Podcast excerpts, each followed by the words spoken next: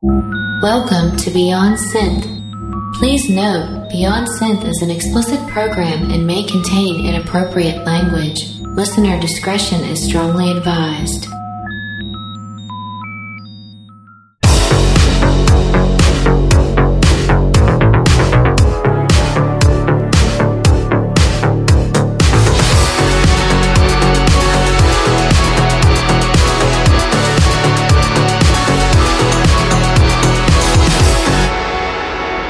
Hey there, welcome to the show. This is episode 86 of Beyond Synth, and I am your host, Andy Last. And on the show today, I am joined by DataStream, and we are going to get to that interview in just a little bit. I just started prepping for the Christmas show, so this year we're doing something a little different basically there wasn't enough time to organize what we usually do. Normally, every Christmas we have Le Cassette on the show, but this year that is not going to work out. But I am going to substitute that for a special show, and I'm not going to spoil it, but I have started working on it, and I hope you guys enjoy it, and I think you will. What else? Uh, Beyond Synth is brought to you by downtojam.com, a free website that helps musicians around the world connect based on musical compatibility. If you're a musician looking for a partner to jam with or to fill a spot in your band, you're going to want to check out this site and sign up down to jam.com. Jam. That's my new catchphrase for down to jam. It is jam. And that is D O W N T O J A M dot com. Check it out. It's a cool thing. You know, you can follow me at Andy Last. That's the official Twitter account for Beyond Synth. At Andy Last. That's where you're going to get updates and reminders about all the stuff to do with the show. And you can also follow facebook.com slash beyond.synth.podcast. And you should do that, man. Like it. Love it. Makes me feel good. And while you're in the market to like and love stuff, check out soundcloud.com slash beyond hyphen synth. That's where all the episodes of Beyond Synth get posted after they air, and it's a good time. And of course, there's also a Patreon, but we'll talk about that in a few minutes. So let's listen to a track. This is a cool song. It's by FNY off the Ocean EP, and this is DMC.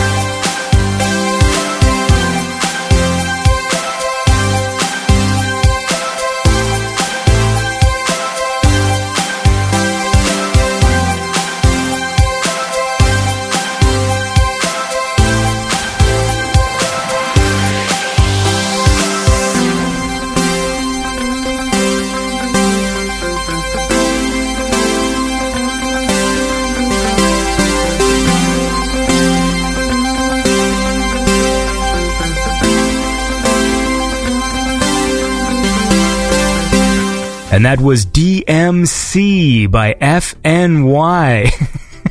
and that was G O O D. And uh, you're listening to Beyond Synth. Coming up later on the show is Data Stream.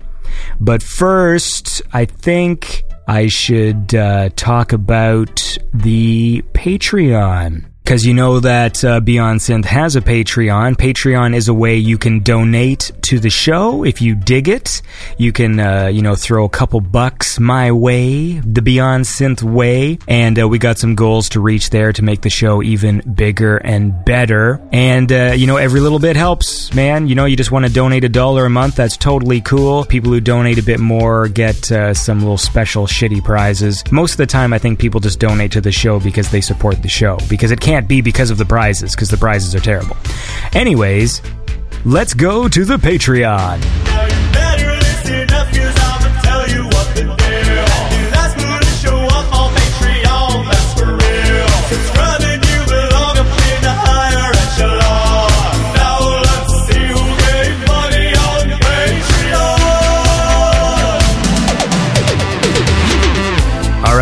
I'd like to say thank you to my lovely uh, Patreon donors, or my Pattersons as I like to call them. So, I'd like to thank Power85, Brendan Kellum, Ravonia, Lunar Baboon, Knox Bello, Terrence Thompson, Nathan Winter, Data Suck, Seach, The Fear Merchant, Simon Norberg, Kanaz, Argen 1981, Lucas Ceballos, Zikarax with $1.11, the old 111, I90RR, Python Blue, Eric Valerio, Tomasz Bubinicek, Chris Schmokel, Schmo. Okay, I don't. Okay, if the email address is okay, Chris Sh- Schmeckel, Schmokel, Schmokel. S C H O E C K E L. I don't know how to say your last name, but get in touch with me and let me know so I say it correctly. He has donated a funny amount 420. 420, bro! 420, bro! That's what I say to the kids so that they know that I'm cool. Because at 420, the joints light up, and Chris is lighting up with them. Chris Schmokel. Sh- Schmokel. Schmukle. Schmu. Okay, we're done. Uh, X-Riz Music, $5.55. The old triple five. I dig that. And I guess that kicks off my $5 Pattersons. There's Kai and Saloya, Joe and Lando, Florence Bullock, Roman, Philip Huberger, Devious, Raven, Bobby B, John Eternal, Will Lowe, Dougie Fresh, Lame Robot Mitchell Garswell, Mono Memory, Replicant 81, Girls with Tails, and Hellroy with the donation of the Beast. And then there's my lovely $10 Pattersons. There's Jake Last and Trevor Resnick, Colin Bennett, Jacob Wick, and Fraser Davidson. Nope, Fraser Davidson. See, I remembered. Fuck you! Alright, thanks guys for donating to Beyond Synth and gals. When I say guys, I mean guys and gals. I think it's one of those unisex terms. So, thank you guys for donating to the Beyond Synth Patreon. It means a lot to me. And uh, let's reach some of those goals, man, and make this show uh, bigger than it has to be. Let's listen to a track now. This is a track by Dimmy K. And uh, it's a track called Her Promise off the Dream Sequencer album.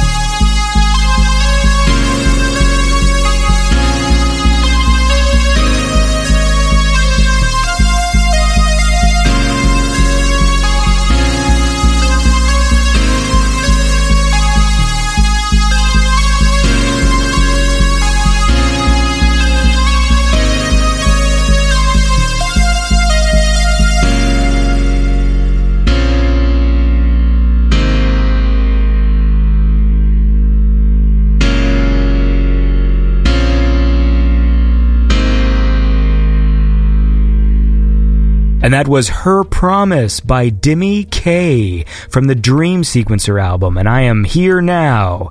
I don't know. I've never said that coming in from a song. I am here now. What does that mean? Uh, stupid. Anyways, guys, as I said, I'm sort of working away on this Christmas episode.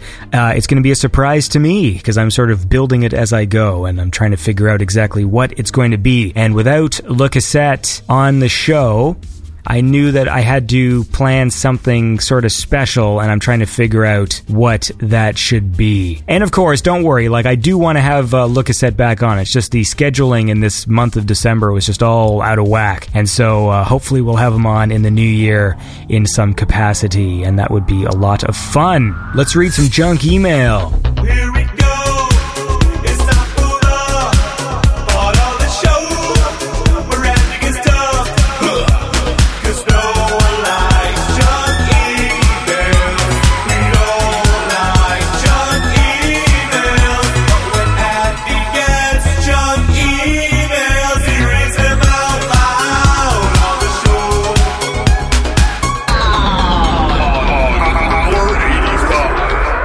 Right, guys. Uh, sometimes I read junk email on this show. It comes into my inbox and it makes me smile. All right. This is from the Executive Governor, Central Bank of Nigeria, the CBN. I feel like I've gotten an email from this name before, but the text of this message looks a little different. It is titled Attention Beneficiary, as most of them are. I am Godwin Emefiel from Central Bank of Nigeria. I have come to make so many things right, from the way the corrupt government officials has made it to be. Payment of inheritance fund, overdue payments, and compensations without causing heartbreak to beneficiaries is my priority. It is my pleasure to inform you that your delivery man has arrived with your cash. Trunk boxes, value $8.3 million, being your inheritance slash compensation payment? Question mark. I He is currently in Seattle Tacoma International Airport, Washington, on transit. I want you to know that you have 24 hours to email or call him now with this line, and they give me a phone number, or email donaldoso55 at gmail, then speak with the diplomatic delivery man for directives. His name is Mr. Donald Oso, and he has been waiting to hear from you to enable him get to your home address without missing his way. Most importantly, you are advised to send your full data to him, which include your full name, current residential address, direct cell number, closest airport to you, and a copy of any identity card to verify that you are the right receiver to avoid mistakes. Note that you must call Mr. Donald Oso as soon as you receive this email for more discussion. You are advised not to waste his time at the airport so that he would not be stranded in any way because he will return if he finds out that you are not doing anything to get him over to your house. Congratulations, Mr. Godwin Emmafield godwinemafiel9 at gmail.com. So, guys, I don't know if this is a scam or not, but uh, if any of you uh, listeners want to help me out, give Mr. Donald Oso a call and get him over to my house with my fucking money, my $8.3 million. I like that they don't even know if it's an inheritance or compensation. When I give them my information, what are they going to confirm? They don't even know what it is. At least they know how much it is. Why do I analyze these things? Let's listen to some music. This is Action Jackson with the track One Way Out.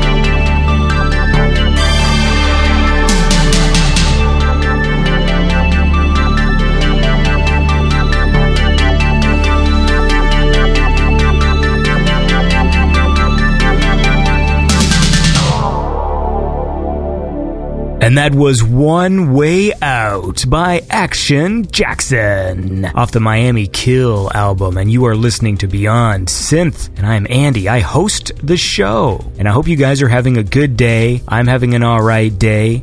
I got a bit of a cold. Uh, hopefully, I can get rid of it, but uh, drink lots of water, eat your vitamins, eat your fruits, and your vegetables. If you know what I mean. So I have actually nothing to say. I've got to go. I mean, I've got to.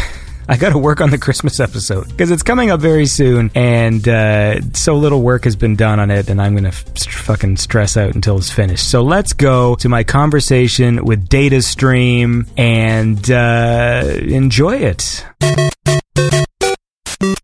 And I am here with, do you say data stream or data stream? I say data stream, but I like it when people say data stream as well. It's one of those words that I say two ways, depending on the context. Kind of like Mario and Mario for Super Mario, because people get on my case, because in Canada we say Mario, but everyone else says Mario, but we also. Oh, no, I say, uh, I say Mario. I've said this many times on the show, but it just depends on what I'm talking about. Hmm. So, like, sometimes I'll say Mario Kart, but then I'll say Super Mario Brothers, or it just comes out both ways depending on uh, what the circumstances is. And data and data is one of those ones for me, too. I quite like interchangeable sort of sounds like that. I think it's quite nice. But I do know when it sounds funny because I was watching this old episode of Doctor Who from the 70s, and this robot says insufficient data at one point. Yeah. And I just remember thinking, like, fuck, that sounds weird. like, it just sounded wrong. Anyway, data stream. That's right. That's me. All right. we can probably wrap this up. That's all I needed. I just needed confirmation of your name. Yeah, that's that's me. Yeah, we're cool. Yeah, thanks, thanks, Andy. Martin Stonehouse. Is that correct? That's right. Yeah. Is that an alias or is that your actual name? No, it's my that is my real name. I'm Martin Stonehouse. What's the what do you call it? Etymology when you uh, know the history of the word or whatever. So like, does that mean your your ancestors were builders? I don't know. I guess maybe they lived in a stone house.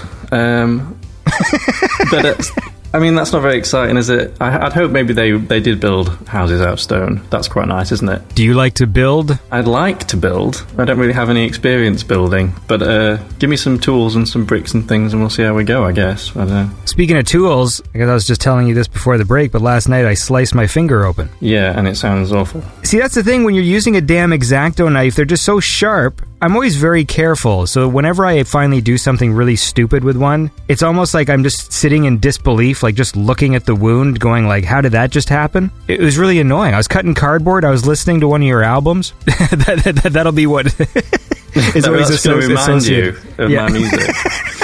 that that splitting pain in your finger. That's great. Yeah, it was it was Corruptopia. I forget what track it was though. Oh well, that's probably the best one to go with uh, pain. I guess. Anyway, I finished the job. That's the bottom line. If you were worried, I was I was cutting a cardboard box. It wasn't even worth it. If it was like a cool job, then I'd be like, at least it'd be worth it somehow, somewhere. You know, like you were doing a good thing when you cut your finger. But I was literally just cutting cardboard. Yeah, it's not a good story, is it? No, It's not like it doesn't have a great ending. There's no there's no finished product there really. I mean, I hope the cardboard turned out okay. well, it was like a, a square of cardboard. Okay. Is that just a sort of personal enjoyment, just cutting cardboard? I mean, sounds like you haven't really said what you're cutting cardboard for yet. Well, I. I ah, my show is so stupid. I, I was. Uh, we have a fireplace that we don't use, and uh, it's getting cold, and it's letting like cold air into the house. Oh, okay. So I was like just cutting a, a thing of cardboard to sort of like block the entrance, and then duct tape around it to like seal it up. Ah, DIY. Yeah, exactly. It looks very DIY, and it feels it too because of my fucking finger. Does it work though? Does it keep the cold out? Uh, sorta. Because I'm not going to seal it up professionally because it's still a fireplace. But I mean, maybe I could have put some more plastic up or something. Maybe, maybe yeah, just another layer of cardboard. Just chuck a few more on there, but be careful. Well, see, I made a I, I made a special thing which was sort of like multiple layers of cardboard, and then it was cut to the shape of the uh, fireplace. Uh, I don't think you're giving yourself enough credit for this cardboard adventure. I think it's starting to sound starting to sound a little bit more professional each time you talk about it. Well, I got it's, it's got to be something, right? It's got to be good. I mean, I fucking sliced my finger over it, man. Well, exactly. Into the nail. Into the fucking nail. I did this vertical cut, which is basically from like the top knuckle of my index finger, and just this like diagonal line that just goes onto the nail. Like I mean, I, I just I was looking at my finger, going like, how did I? What was that? Ah. Anyway, nails are pretty, nails are pretty tough as well, aren't they? You know, you gotta you gotta have some force to get through a nail. I think. maybe I was really bored of the job. I think there's sometimes when I'm really into a job, cutting things, and I, and I want to make sure that the work is good. So I slowly am cutting the lines, making sure everything's fine. I think maybe this job I was just bored of, and so I was just fucking like slashing it like a sword. Yeah, I mean, if if you asked me what I wanted to do on like a Friday, it wouldn't it wouldn't be that.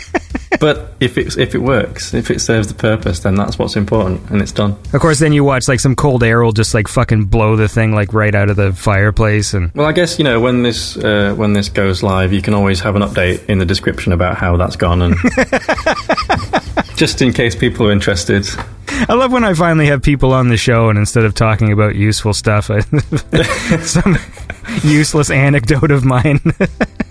Well, if people can learn from this, that's the bottom line. If you're using an X-Acto knife, be safe. Be very safe. It's not fun. So, talk to me about uh, Data Stream. Maybe we should play a track. Yeah, yeah, that'd be good.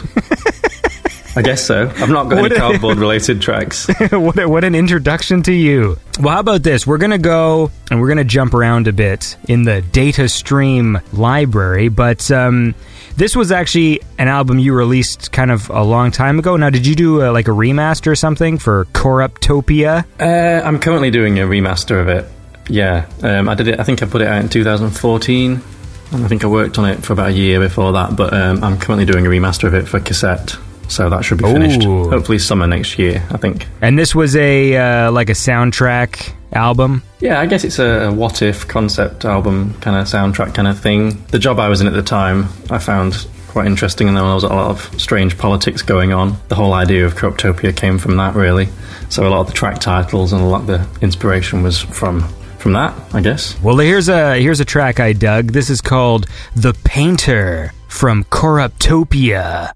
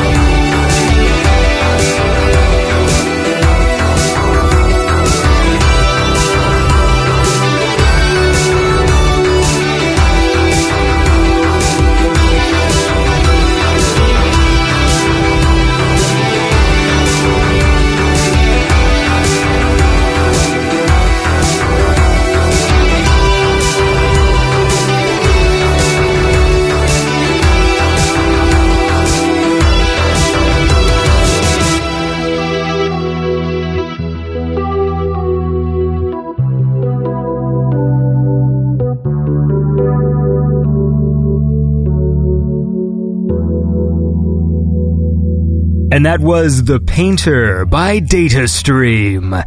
And I'm here with DataStream right now. Martin Stonehouse.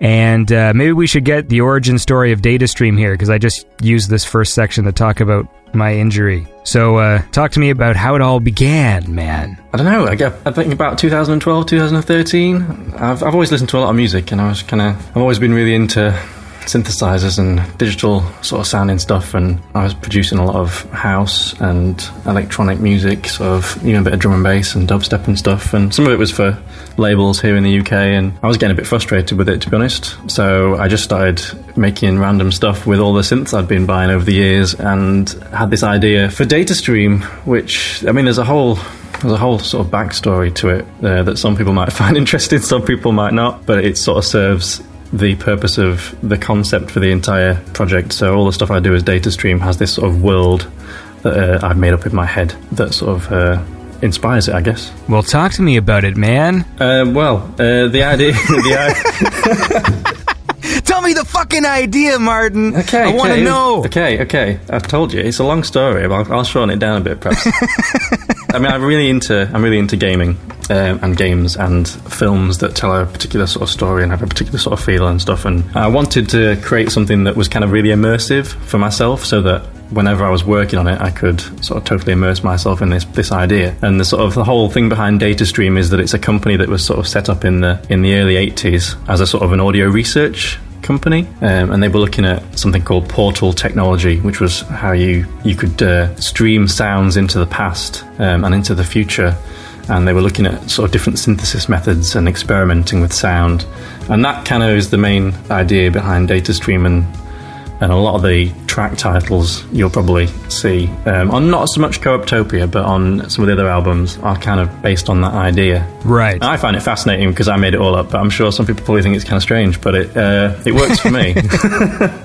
yeah, I mean, I'm I'm going in a sort of order right now because we're going to get to your sort of the stored energies technologies trilogy as it stands right now. Yes. Uh, do you intend to do more of those? No, no. So there was only ever going to be three, I'm afraid. But there are some other new things. Um, no more stored energies technology, but some other new ideas. So new stuff on the way. What are you doing uh, this afternoon? Is something exciting happening over there? I live in Manchester, and in Manchester they go absolutely crazy for a Christmas market. We have the biggest. I've never seen anything like it. Um, we have the biggest Christmas market ever, and it's just absolutely packed. So I went into town earlier to buy some coffee and some pastry. And I came straight back out again because it was terrible. Christmas market. Yeah, it's like a. It's just tons and tons of sort of semi wooden cabins um, all selling Christmassy things. Hmm. And thousands of people all trying to get their hands on them at the same time. So my afternoon is uh, talking to you, of course, and then followed up with some. I've got some freelance work later on, some audio stuff, Ooh. and then coffee and more coffee and more stuff like that. Well, listen, I was doing some research on DataStream, and I found this post from December 7th, 2011. Ooh, that sounds intriguing. And it said, had my first bad sausage roll from Greggs today. Yeah, yeah. it was a bad one. What is Greggs? Okay, so in the UK we have a, a baker's. Well, they're, they're supposed to be a bakery called Greggs, and uh, they're kind of like a cheap sort of like high street kind of bakery place. Well, they're not so cheap anymore, but yeah, I mean, I always liked their sausage rolls, you know. And then one time, it was just really bad, and uh, I don't think. I don't think I've had one since, actually. It's quite a sad story, really. It soured you on the whole Greggs experience, this sausage roll? Yeah, I mean, it was bad. I mean, actually, a vegetarian now, so I mean, that says something, doesn't it? Was, was that the uh, the event that uh, caused you to go vegetarian? Uh, no, but I think it was the starting point. Like it was the it was the gateway event.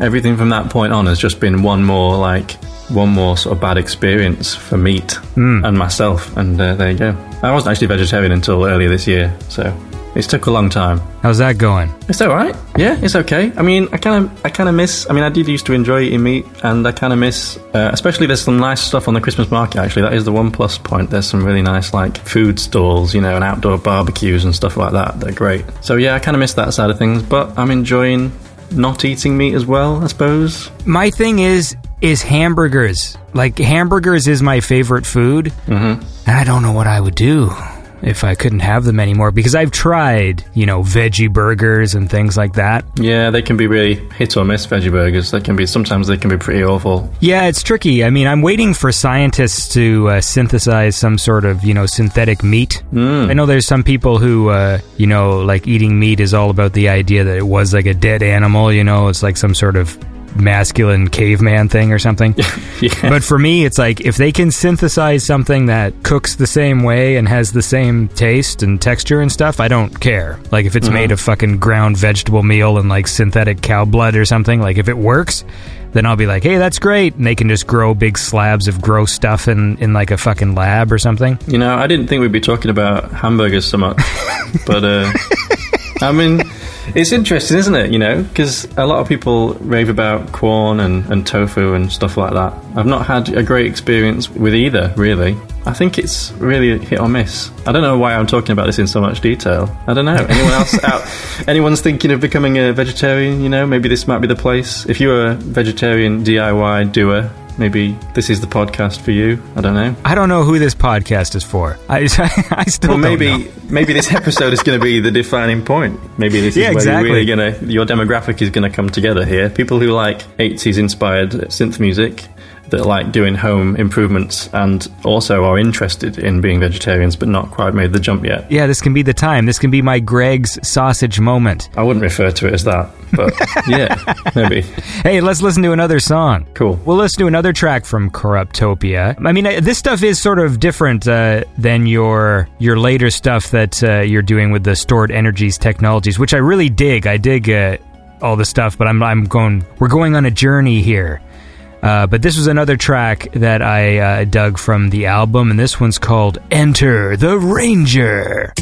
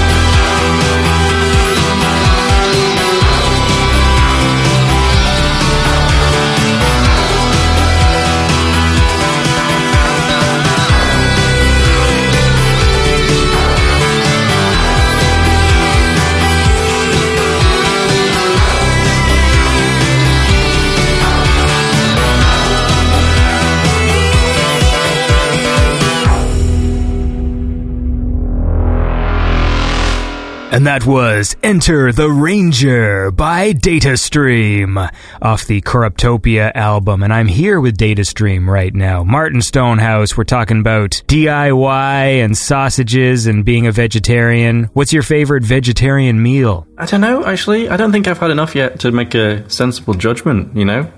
I feel like I'm still, I've only, I've only touched the surface of the vegetarian iceberg. Iceberg lettuce. Oh, I don't like lettuce that much, though. Iceberg lettuce. I'm probably not a very good vegetarian to think about, really, you know. Do you eat a lot of meat? no,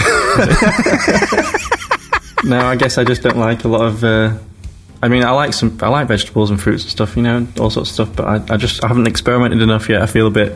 I feel a bit inexperienced, you know. I almost feel like you have to be a better cook to be a vegetarian. It's like you got to do more tricks, I think. Yeah, I definitely agree. And and currently, I don't really have a kitchen that much. It's kind of a it is a kitchen, but it's not really something where you can really get to grips with cooking, you know, and enjoy it. So I think that probably is a bit of a sticking point for me at the moment. Maybe when we uh, when we get a better kitchen, I'll be a better vegetarian. Yeah, you need uh, you need a lot of counter space. Like whenever I watch like cooking shows and stuff, and it, it seems like oh that would be good to do, and then you sort of look at their set, like their kitchen set, and they got like a, this big giant island and like this big long like silver countertop and stuff where they can just cut everything and it all looks so nice. And then uh, and then when I go to my kitchen and I've got like about you know like a square foot of space to put everything like all the pots and do all the cutting and it's like yeah it's not as good. You need a you need a set like they have on television. Then I think cooking would be a lot more enjoyable. Well, maybe they just need to make more realistic cooking shows for people who have actual, you know, real kitchens as opposed to like a giant garage filled with stuff, you know. But that would be cool. I don't know, I'm just daydreaming now. They'd be just like showing you how you can, you know, maximize the space in your kitchen for your vegetables or something. I don't know. Well, it could be like those weird Japanese, you know, those like Japanese apartments where everything like folds in on itself. Oh, my apartment's like that. Oh, yeah? Yeah, yeah, it's interesting. It's like a concrete cube and everything is sort of hidden. It was built that way, or have you folded everything yourself? No, it was. Uh, it's kind of like a big block. Actually, it's uh, sort of a big concrete sort of block. It almost resembles a prison, actually, on the inside. Sounds great. Yeah, yeah, it's lovely. Um, but I mean, they're all identical concrete cubes, and all the fittings and fixtures are all like folded up into the walls. And the bed folds up against the wall. The toilet is like in a foldable room. So it's pretty exciting. I mean, you know, unless Wait, unless wait, you want what? a lot of space. Hold on, are you living in some like fucking future? Where, where are you? you just described like a future city to me. it's just Manchester. I don't know. There's a couple of these blocks. They're quite cool. Yeah, I mean, they're quite inspiring actually. A lot of concrete. So, do you live in a building where there's like a bunch of these like style things? Yeah, yeah. Which is why it feels a bit like a prison sometimes because everyone's in identical cubes. and our and our doors are metal bars. Uh, there are doors, but they have numbers above them, so you feel like that's your sort of that's your cell number kind of thing. I'm not painting it in a very good light, am I? It's a nice place to live, I promise. And for some reason, when we move in, they make us wear orange jumpsuits. Yeah, mine's in the mine's in the wash at the moment. I've just got. Well, that sounds interesting, man. It is cool. I mean, I used to live in uh, sort of further out in a small town and further in the country, and then we moved here in the summer. So it's been quite a change. So, is it like a new building? I think it's about six or seven years old. Do you leave it like with stuff out, or do you find yourself constantly like folding things and putting things back into the wall and stuff? Uh, I'd like to do that whole minimalist thing, but I've got way too much, you know, audio clutter around to do that. So uh, no is the answer. Most stuff is unfolded all the time. I like that. Yeah, I mean, everyone comes around, they're like, oh, this is interesting. I think most people's view is that it's cool, but they probably couldn't live here because it's too small. But it's it's okay for now, you know? Yeah, that's the one thing that I get a little fed up. Even though my apartment that I'm in now is bigger than the one I used to live in, I live in a very tiny one. I still end up accumulating a lot of stuff, and I find it frustrating when I have to move everything to do like a task. You know, it's just like, well, I gotta like slide all these desks and all these things from this side of the room Yeah. over here so I can pull this thing out. I mean, it's it's one of the main things that slows me down from doing my video projects uh, mm-hmm. because you know I've got to build these like costumes and things, and without a workshop, Yeah, of course. You need a lot of space for that. yeah, and like an hour is always just the getting everything out, you know, the materials ready and folding out a table and all this other stuff, it just frustrates me. Like sometimes I don't work on it simply because I dread the, uh, you know, the prep time. Yeah, that's it. If that sort of takes away from the creative side of it, doesn't it? Well, especially when you're driven that way, like if you have that sort of artistic sort of drive, it sort of just strikes. Yeah. And it can't be scheduled, and that's my biggest problem which I guess is a luxury problem to have, so I can't really complain. But like, you know, in terms of artistic sort of satisfaction, that's the one thing that always stands in my way is that there's so many things to do during the day chores and all this other stuff and I've got kids and they got to go to school and all this stuff that uh, you never know when all of a sudden it's like you know fucking 2 p.m. and all of a sudden your brain just like snaps into place and like okay now is the time I have to you know make music Yeah. or you know now is the time I have to write or do something and you have to like seize that moment Yeah. and uh, when you have so many like chores and things to do uh, those moments are sort of pass by and when they do strike sometimes you just can't act on them Yeah, it's frustrating. I mean, I've still got my studio in Chesterfield, but obviously I'm not I'm not living there at the moment, so I've only got um, some stuff with me here in Manchester. So I've got a similar situation where I've got synths under the bed and audio equipment in cupboards hidden away and stuff like that. So when I need to get bits and bobs out, it can be a bit time consuming, but it's worth it. It's worth it.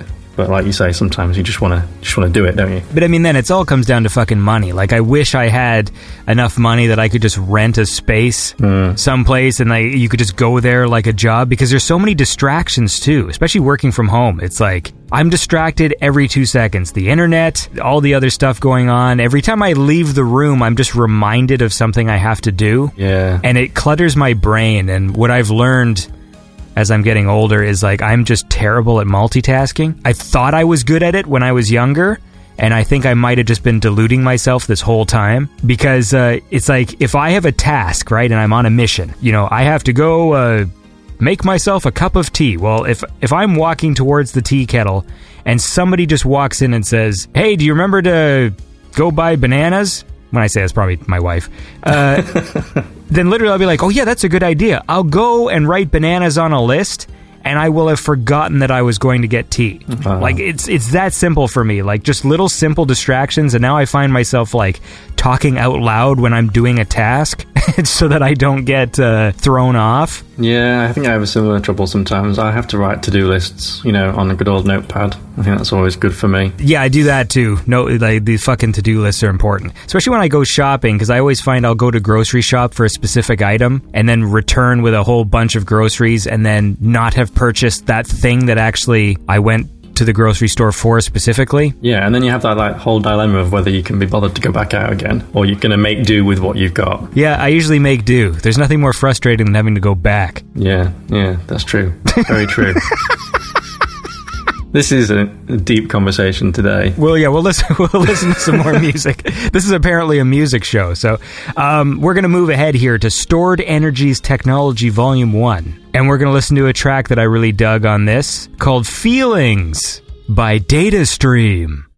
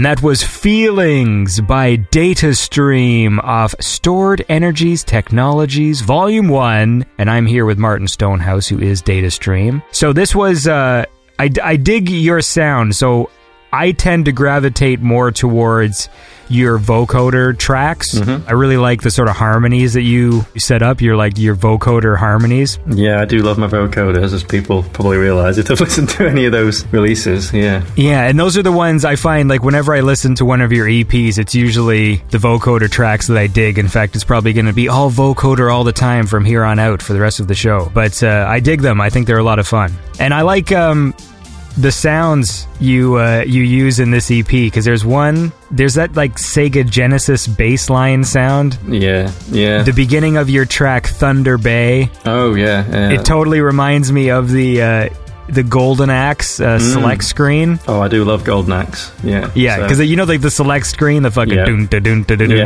and like your Thunder Bay one, it almost like you're using the same instrument. I don't know what that instrument is called.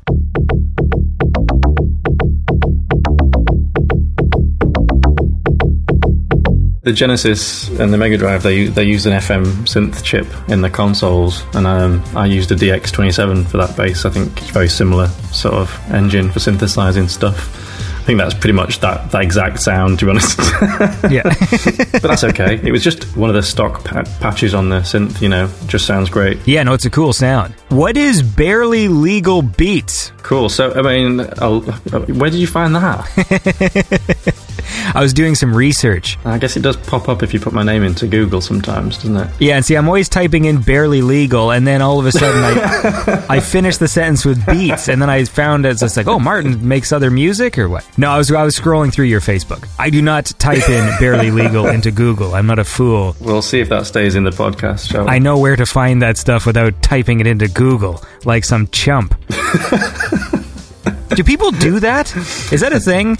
I don't like know. for people like looking for porn that they go into Google and type in like what they like. I don't know. I mean, you'd think, I guess, if they were that into it, they'd have a, a place they go to. you know, I, I guess. Yeah, who knows? Who knows? Who knows? Who knows? Yes. Anyways, tell me about barely legal beats. So I think it was about 2009 or 2008. I started making quite a lot of dubsteppy stuff. I was talking about it earlier. That was my sort of alias for for dubstep, electronic-y, weird sounds. Really. So I, I produced a couple of EPs that got signed to a couple of small English labels and a few other bits and bobs, and had a lot of fun with it. Actually, it's quite good. It was really good because I'd spent a lot of time learning about sort of synthesis at that point. I was using a lot of software synths but I was learning a lot about how sounds were created, you know. So that kind of that barely legal beat stuff was me messing around with a lot of synths a lot of the time. But I was liking a lot of the stuff I was hearing in that sort of scene at the time as well. So I tend to, you know, I'm a bit of a sponge with music. I tend to absorb a lot of different styles, and then it gets regurgitated in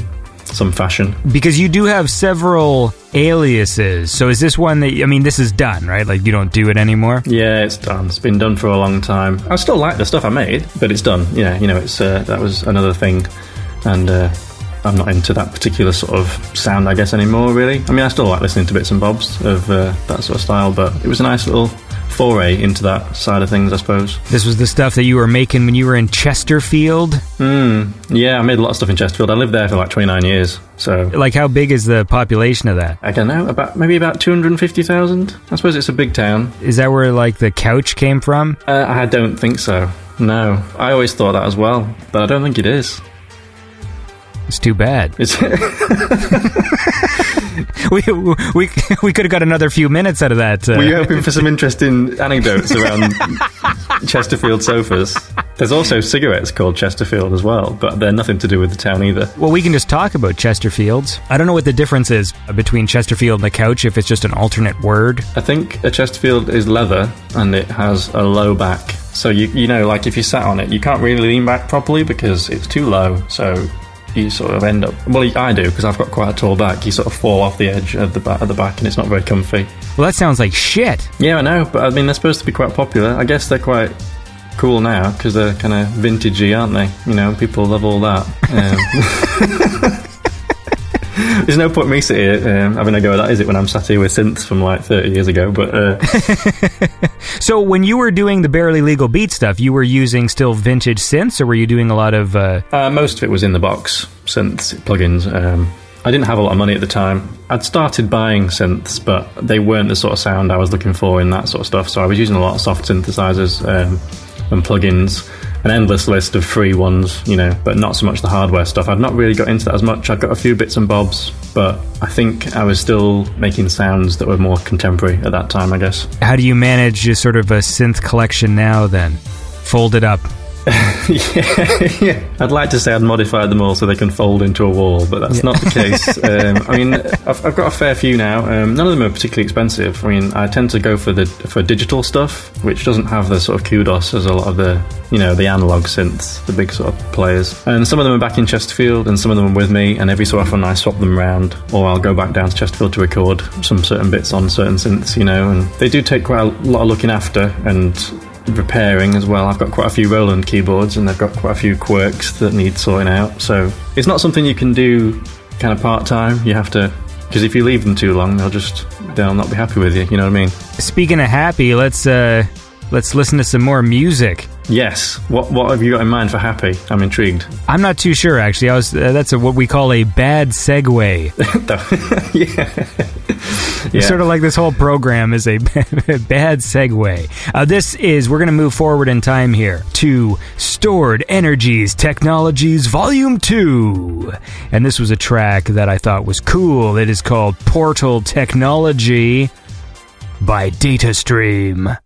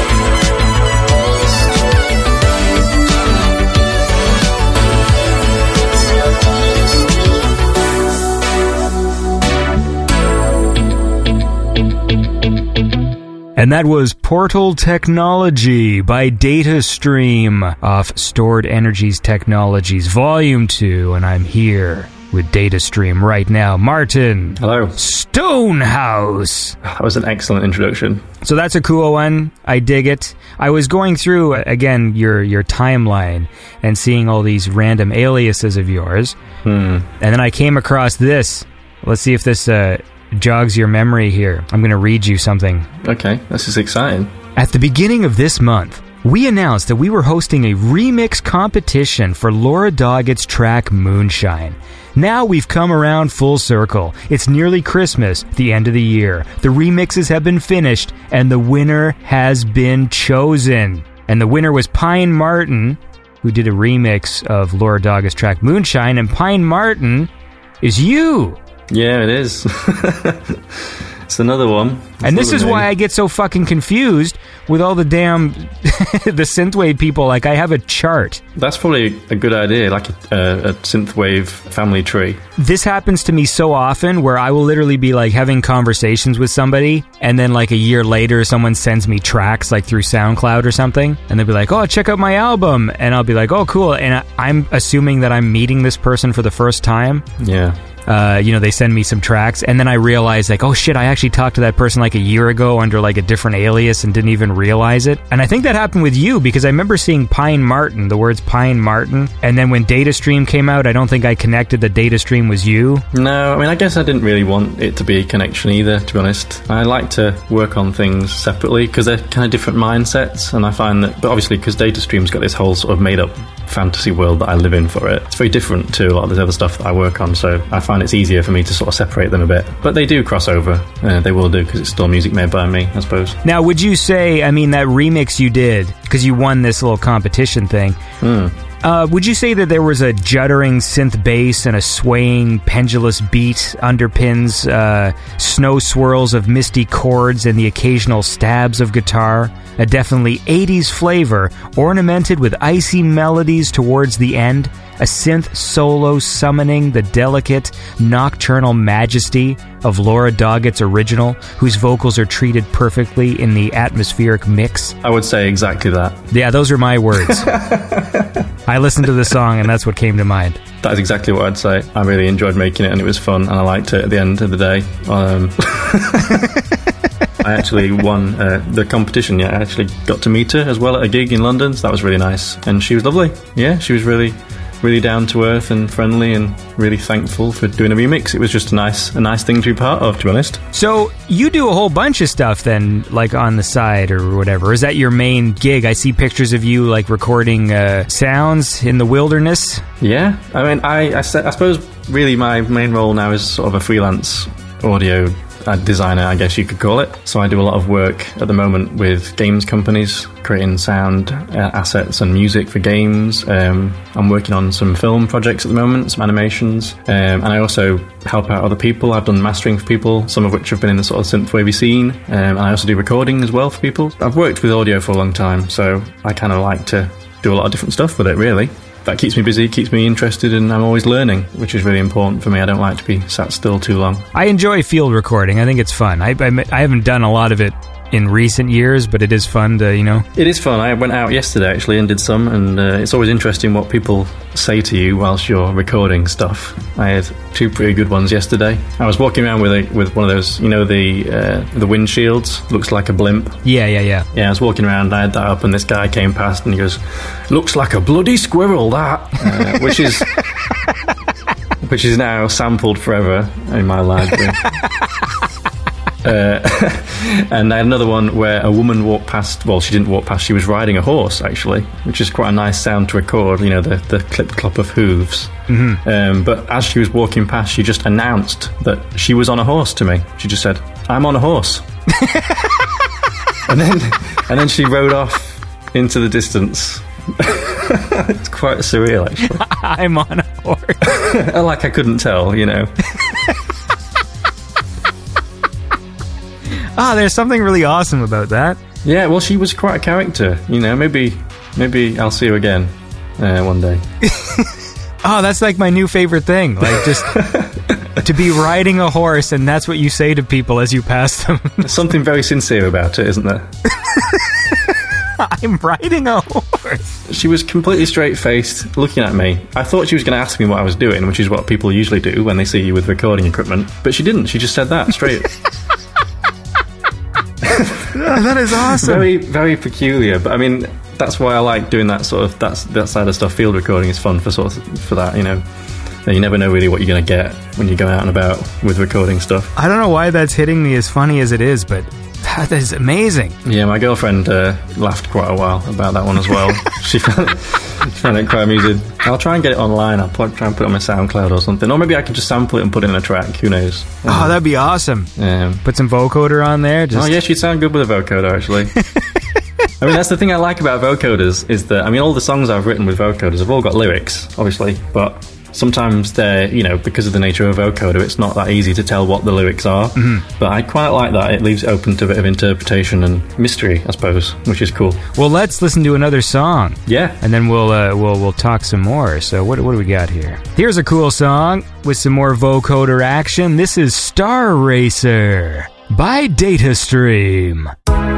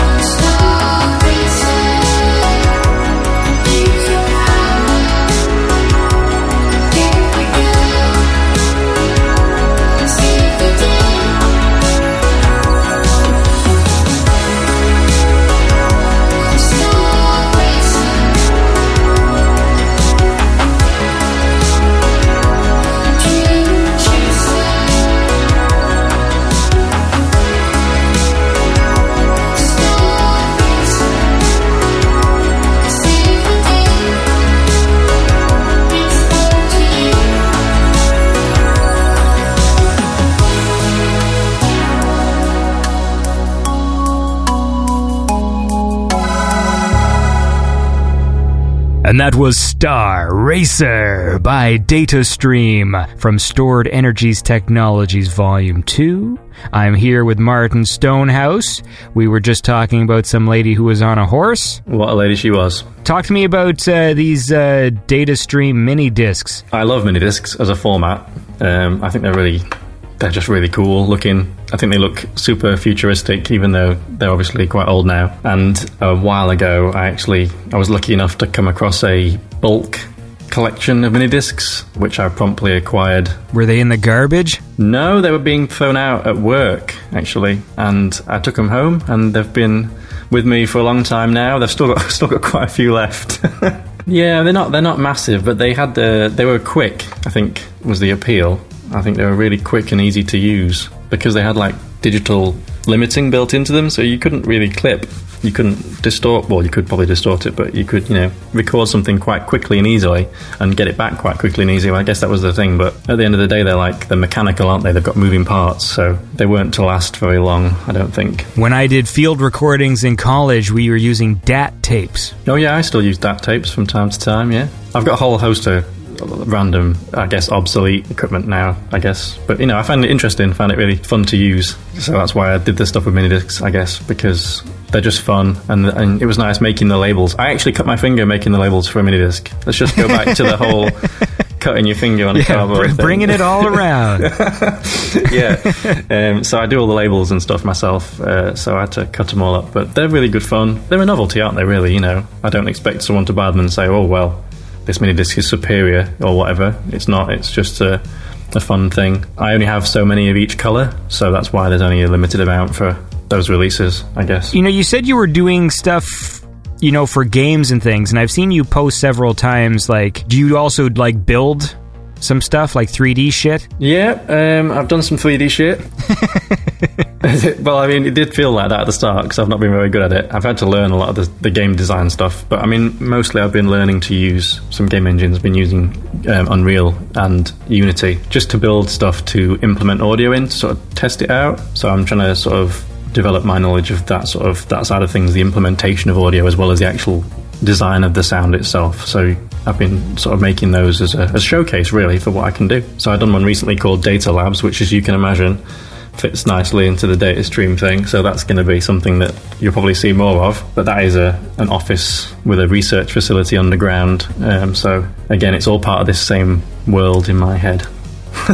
I tried to do some stuff with Unreal because I had this idea like last year that I was going to make a video game, mm-hmm. and I thought I'd have to like build a like a trailer, and so I, I and I, I'm not a 3D animator at all. Like I do 2D stuff. I got like Blender because I was to try and do like a fake trailer, and then when Unreal became free, I was like, well, maybe I can build a level, you know, like in Unreal because it was just to be a first-person shooter. Yeah. And then I just got kind of overwhelmed and gave up, and that's my story about that. Yeah, I think it is overwhelming. There's so much to learn. Those, I mean, that's why I love it because I just love learning stuff all the time, even though it can be really frustrating. But I think if I hadn't had a particular goal in mind with what I wanted to do, I could have got lost very quickly with the stuff in Unreal because there's so many different routes you can take with it. So many different ways of building stuff, creating things. I had to kind of limit myself to the things I knew I needed to include. So, sort of back basic mechanics and things like that, and basic events scripting and stuff like that. Not getting too much into the playability, I guess, of the game. Right. Because it, it is really just a showcase for audio at the end of the day. So, I guess, obviously, if I was going to make it as a playable game to put out there, I'd need to learn a lot more, you know, because I'm still very inexperienced to that side of stuff. But I feel like I'm getting a really good grasp of the audio side of it, which is what I wanted to do. So you can make a game where like some lady walks up on a horse. That is an excellent idea. Maybe I will do that. Maybe that's what the horse thing should become. Yeah, A game. Horse Lady the game. You start off and you, you stood there with a microphone in your hand just by the side of a path, and then a horse comes up to you with a lady on it, and she just says that, and that's the end. Then credits roll. Well, nowadays with the state of like some indie games, I could see that as a game. Like I've, I've seen some games where you could literally be the game is like field recorder, and it's just you walking around with a boom mic in a forest, and that's the game. That I mean, there are some pretty dire simulation games, aren't there? I mean, I like some simulation games, but there are some terrible ones. I've got a copy of Oil Rig Simulator 2001, which I've had since 2001, uh, and I've never opened it. So it's it's sealed. It's in mint condition. So maybe Hmm. one great. day, Yeah. maybe one day that'll be worth some money. Well, let's listen to some more music, man. Yeah. We're moving ahead now to Stored Energies Technologies Volume 3. And this is a track that I really dug. It is called Downtime by DataStream.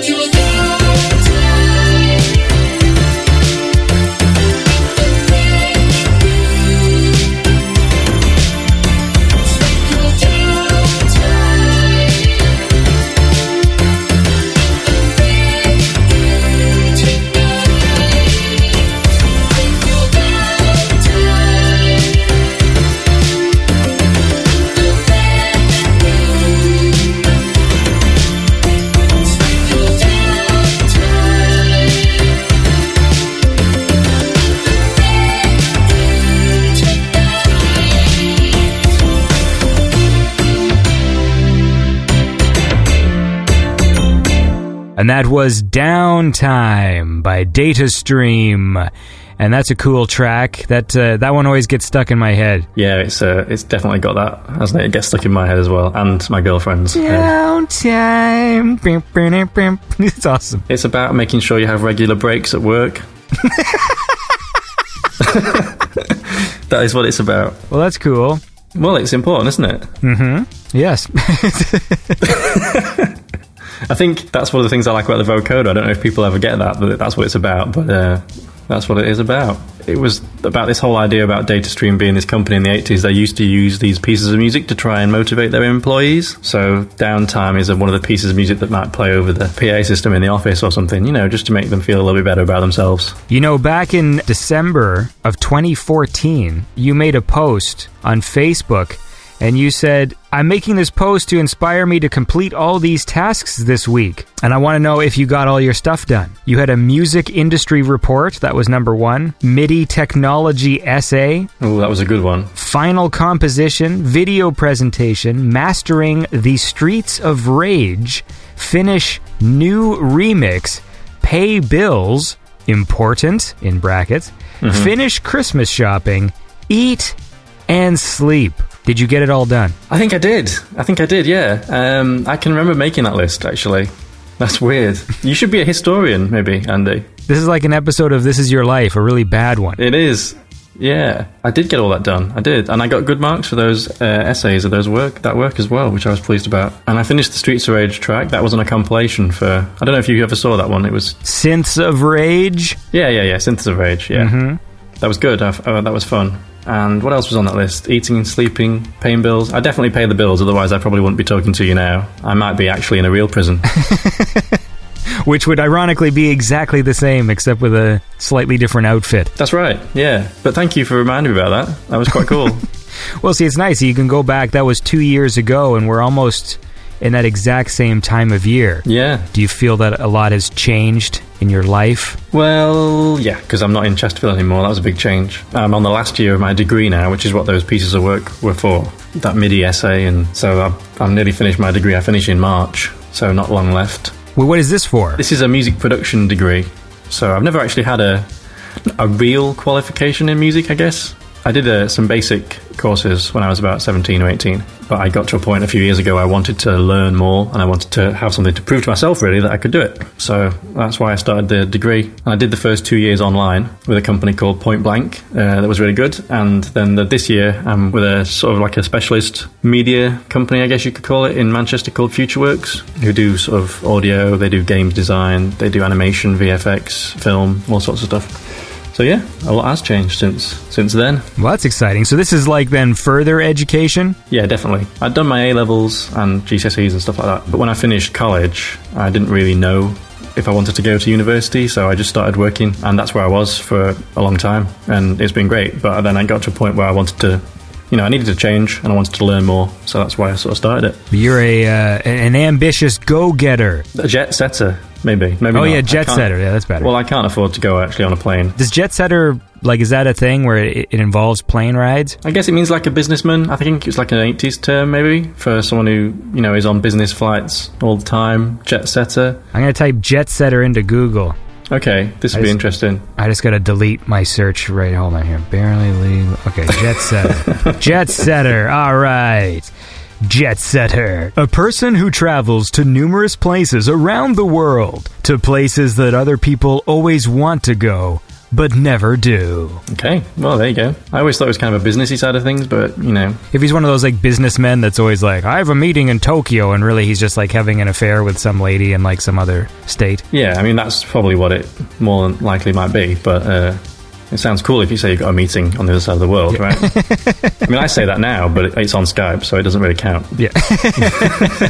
you want to listen to another song? I would love to listen to another song. Here's another one from Stored Energies Technology, Volume 3. This is Digital Daydream by DataStream.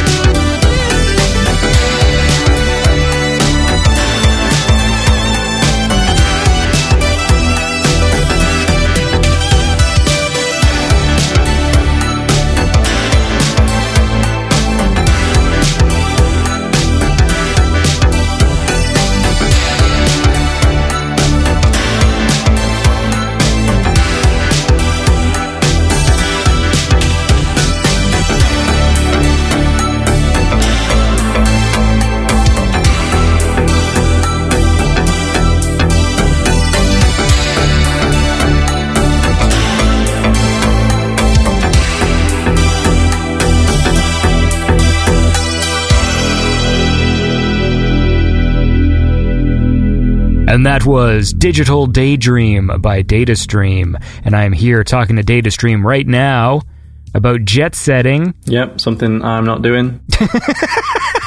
but would like to, maybe. Talk to me about. I saw some pictures of you like repairing fucking keyboards and stuff. Oh yeah, oh yeah. I think earlier I mentioned about having some Roland keyboards that required a bit of attention. Mm, Synth Hospital. Yeah, That's it. Yeah, and me and uh, Robin, you know, Ogre Sound. Never, never heard of him. Never heard of him. Yeah, okay. Well, me and Robin were had this thing on Twitter where we, you know, we talk a lot on Twitter about various bits and bobs. But um, Synth Hospital was whenever anything ever needed repairing, and my Roland JV80 had a problem with its keys. So that's what that was all about. And did you fix it? It's fixed. It's sat here actually right next to me right now. It's one of the three synths I've got in Manchester with me. It's the first synth I ever, ever bought as well. So Well, it must be easier to fold up if it's like all in pieces. yeah, well that's true, but it's not in pieces at the moment. The problem I had was this is it. I don't know if anyone finds this interesting. It goes to back to the DIY stuff quite nicely. Roland made keyboards in the 80s, and they used this really bad glue, this sort of resiny glue.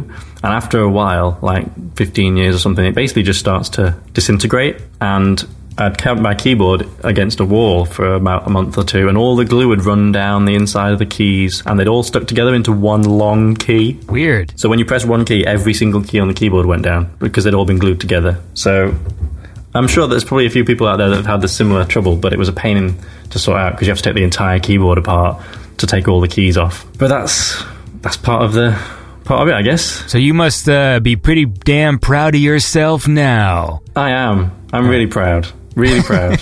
Me too, man. Good. You should just you should get your degree just for doing that. I wish I could. Uh, I wish I could. To be honest, I think it's nearly ready for another clean. I don't know. Maybe I could add it into my coursework. I'm not sure. So do you have to go in there and like put in your own new glue? No, not at all, actually, because um, basically the glue is to hold in these little bits of metal under the keys that are like weigh the keys down, so they feel a bit more like piano-y, I guess. So I just replaced. Uh, I got rid of all the excess. This is. I don't know if this is exciting to anyone. It's exciting for me. I hope you find it interesting. I'm riding a horse. I'm fixing a synth. Yeah. yeah, I basically took all the excess glue off, um, and then I got little bits of sticky back double-sided tape and stuck them back in again. Art Attack. That's it. Yeah. That's uh, sorry. Whenever I hear the word sticky back, I just think of Art Attack. Well, yeah. You, you, you got your sticky back plastic because we don't call it that here. I don't know what we call it, but he was always using sticky back plastic all the time. Yeah, it's pretty good. What do you call it then? It's just tape. I guess, or just double sided tape. No, because when he had sticky back plastic, it was like a film or something, wasn't it? No, I can't remember. Oh, that was yeah. Sticky black plastic was like a, yeah. You could peel it off and then you could apply it to something. Yeah, that was like a big. You could put it like a sheet. Yeah, I used to use that in secondary school. All our books we got for school, we had to cover ourselves. I don't know why they did it. I guess it was just something menial they got us to do when we first started. Yeah, to substitute for education is just like Yeah, we, we yeah. can waste a day having them put fucking plastic on their books. Yeah, I mean, it turned out for me it was a good thing because I used to spill drinks a lot. But at the time, I thought it was pretty useless. Hmm. But it was. It was like this sticky film. You used to put it around the front cover and then around the book. Yeah, when they have like weird words for things too, because I'm thinking about sticky back plastic. When I was a kid, they had this glue when I was in public school, and it was not glue. It almost looked like the color of honey. And there's these weird nibs on the end of the bottle that would like have like a horizontal slice in them, and it was called mucilage. Mucilage. Mucilage. I mean, what an awful word. And Sounds disgusting. yeah, and it wasn't glue, but it was like we used it as glue. But they even didn't call it glue. Like they'd be like, it's mucilage. It, I don't know why this just came back to me now. What did you glue with it? What did you use it on? No, it's, it was glue. I mean, it was essentially glue. It sounds something you might use it on a plane. You know, yeah, like yeah, no, fuselage. yeah, it's like mucilage is the thing that like fucking clears your sinuses. Like it just sounds. What a weird word. Don't know why that just came into my head. No, it's not a word I've ever heard. Probably never will hear again. Actually, Hold on. I'm going to type this into Google. I just got to delete my previous search here. Okay, barely legal. the joke is that I already did that. Okay, mu mu mucilage. A viscous. Ugh. sounds bad already. oh God. Okay. Uh, gross. There's no way we were fucking gluing with this. Mucilage is a thick, gluey substance produced by nearly all plants and some microorganisms. Uh, here we are human uses. Mucilage is edible. It is used in medicine as it relieves irritation of mucous membranes by forming a protective film. Traditionally, marshmallows were made from the extract of the mucilaginous, mucilaginous root of the marshmallow plant, used as a cough medicine. Oh, there you go. Inner bark of the slippery elm. And you were gluing with it. Mucilage mixed with water has been used as glue, especially for bonding paper items such as labels, postage stamps, and envelope flaps. There you go. I wonder if I can find a picture of the. You're going to use that as the artwork for this this episode. I'm going to use that as the audio for this entire episode. I'm just going to, for for an hour, just loop my fucking mucilage conversation. It's not a nice word. I wouldn't want it anywhere near me. God, why did that just happen? Okay, how about this? You sent me a track and we're going to listen to it. Yeah, new song. Yeah, you got a new song. Although when this is released, this episode, you might have either just released it or it is coming out in a few days. Uh, December 16th is the plan. So here's a cool track. And it is a data stream song featuring JJ Mist. And uh, this track is called The Spark.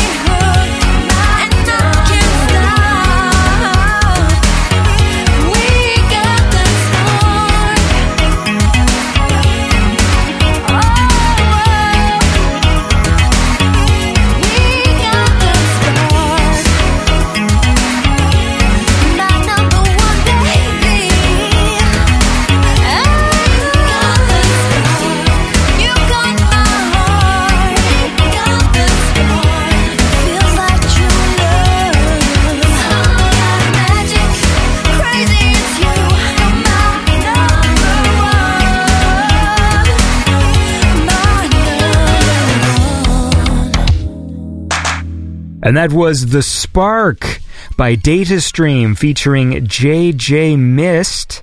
And that's uh, an early preview. Comes out uh, very soon. And uh, talk to me about uh, making that. It was a really fun song to make. I mean, I always enjoy making music anyway, but that one, one of those ones where you start working on something and everything, everything seems to put a smile on your face. And I started working on that about, uh, probably about a year ago, actually. So quite a while now, just sort of a few ideas, bits and bobs. It was all done on hardware, so it's all kind of old synths, old drum machines, old bits of kit.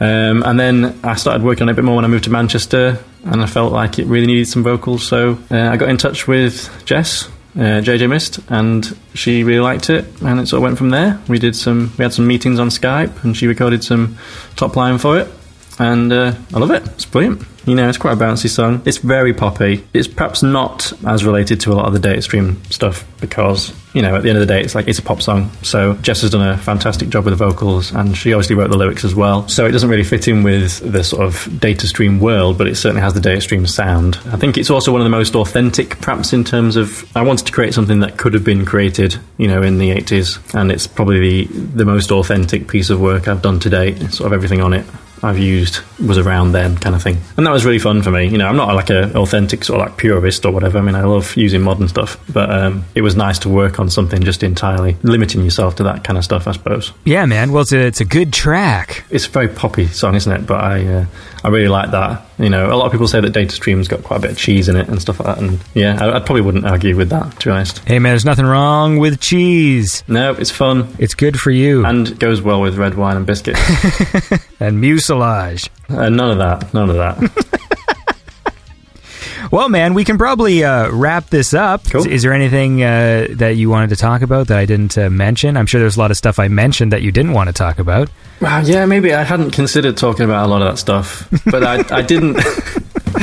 I knew, and I mean, I've listened to quite a lot of Beyond Synth, and I uh, didn't want to prepare too much because I thought it would be wasted. Because Yeah. nothing could prepare me, really. Yeah, that happens. I know, like when I had uh, uh, Rick Shithouse on, like I think he had a whole bunch of stuff planned to say. I'm just like, it doesn't really work that way here. Like, yeah, yeah. No, just kind of see how it goes. if I cut my finger right before the interview, then there's a chance that uh, the whole thing's going to be derailed. I was going to see. Have you ever heard of Neil Young? He's a. You might. You must have done. Neil Young, yes, yes, of course. Of course you have. You're in Canada. So I'm a big Neil Young fan, and uh, we had uh, tickets booked to see him. I can't remember where it was now. I think it was like in London. And the the week before his show, he cut his finger making a ham sandwich and cancelled the entire tour. so it's a good story, isn't it? I like that. Um, I was a bit, I was a bit, you know, I was a bit disappointed at the time, though. That's awesome. Yeah, Neil Young has this awesome album that nobody ever talks about. I think it's Trans? it Trans. Yeah, Trans. trans is awesome. Yeah, That album is amazing, and that fucking song, uh, "To Have and to Ho- uh, no, what is it called? Is it to hold? It, the, the one where it's basically him like shopping for like a robot woman. Oh, sample and hold. Sample and hold. That's right. That song is fucking great. So good, the whole album. Yeah, I mean, I think a lot of Neil Young fans at the time were like, uh, not into that, but uh, I love it. Uh, It's got a really nice mix of like Neil and technology as well. You Yeah, he's yeah, obviously yeah. he's got like a, a lot of vocoders on there as well. I think that's where my vocoder fascination probably came from. I really like uh, Computer Cowboy as well. Do you remember that one? Yeah, yeah, yeah. The one that I like looped the most was sample and hold, but it was Yeah. I love the the lyrics of that one too. I find it tricky to find that song for some reason. Like whenever I would go looking for it, it would always be these weird alternate mixes and like longer or shorter ones. And I remember when I was younger and I heard this very specific length version of that track that I can't seem to find again. Uh, I think there's probably quite a lot of live versions of it. I know there's some bootleg albums that have got live versions on. I've got a copy on vinyl. My dad was a big fan of Neil Young as well, so I've got a lot of Neil Young records. But it is a great song. Eyes, uh, blue, hair, blonde, all that kind of stuff. Oh And, yeah, uh, yeah, yeah. It's amazing, really is. And it, uh, I think he did it all live as well on stage, which is pretty cool. Yeah, no, it's fucking wicked. But too bad you missed him. I know, but I have seen him a few other times, but he's never done anything from trans, unfortunately. I mean, I did listen to an interview with him recently where he mentioned it, like of his own free will. Like, Really? Yeah, because I thought I don't know, like maybe that was like some weird period in his life, and like he doesn't like talking about it. But I he brought it up. Yeah, he's, he's an interesting guy, Neil Young, isn't he? He's, he just has these ideas and he goes with it, you know. Yeah. And I think that's really cool. But I think he's been lucky, obviously, that he's had that flexibility to just have an idea and go with it over the years. What um, what do you have planned for the rest of the day? I'm going to make another cup of coffee. I'm going to work on a, some audio for a game this afternoon. I've got some footsteps to edit. I think I'm going to have some food later on. Going to have a nice, relaxing Saturday night, hopefully, and uh, and reflect on our conversation. Obviously, I wonder what people feel like whenever they're on this show. Because when it's over, they must be like, "What the fuck did we talk about?" Like, I think they, they go what just happened? they go in with the intention of like, "I'm going to talk about my music and you know all my favorite things," and then they end up getting sidetracked for like 40 minutes with my nonsense, and then like, what just happened? Yeah, but I mean, as long as you, I don't know, it's quite nice talking about stuff, and you can, if you can link it in to your music, that's even better. You know, that's even better. that, that's the challenge I'm setting for uh, the artists that appear on the show. Try and find some way you can talk about your music while I fucking completely derail you. I think it's no, I think it's a good formula. I think it works. It's, it reminds me of like breakfast radio. You know, I need more. I need more like talking points like prep for me on the screen. Except I don't really like talking about current events. no, me neither. I get tired of that. Oh, yeah. I'm very. T- I, I must admit, I do tend to shy away from current events if I can. I don't. I don't want to be ignorant of stuff. You know, I do care, but at the same time, I've got things out on my mind that I want to do. You know, Yeah, Things I man. Focus on, you know. I think it, there's only so much to go around, isn't there? You just tire yourself out if you're thinking about everything else all the time. That is very true. Martin Stonehouse, Data Stream.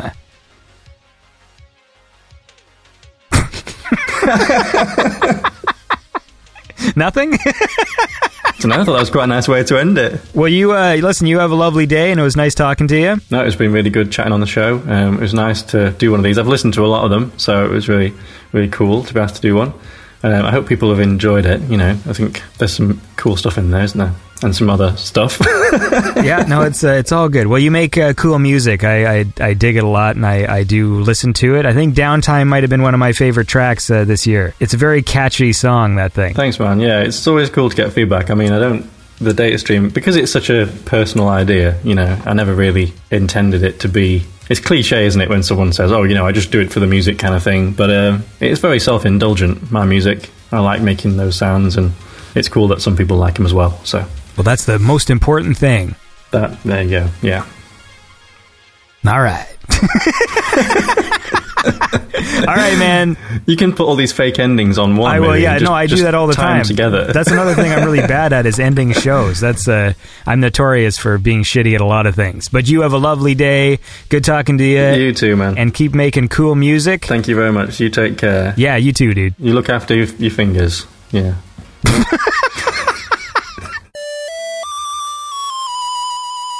And that was Data Stream.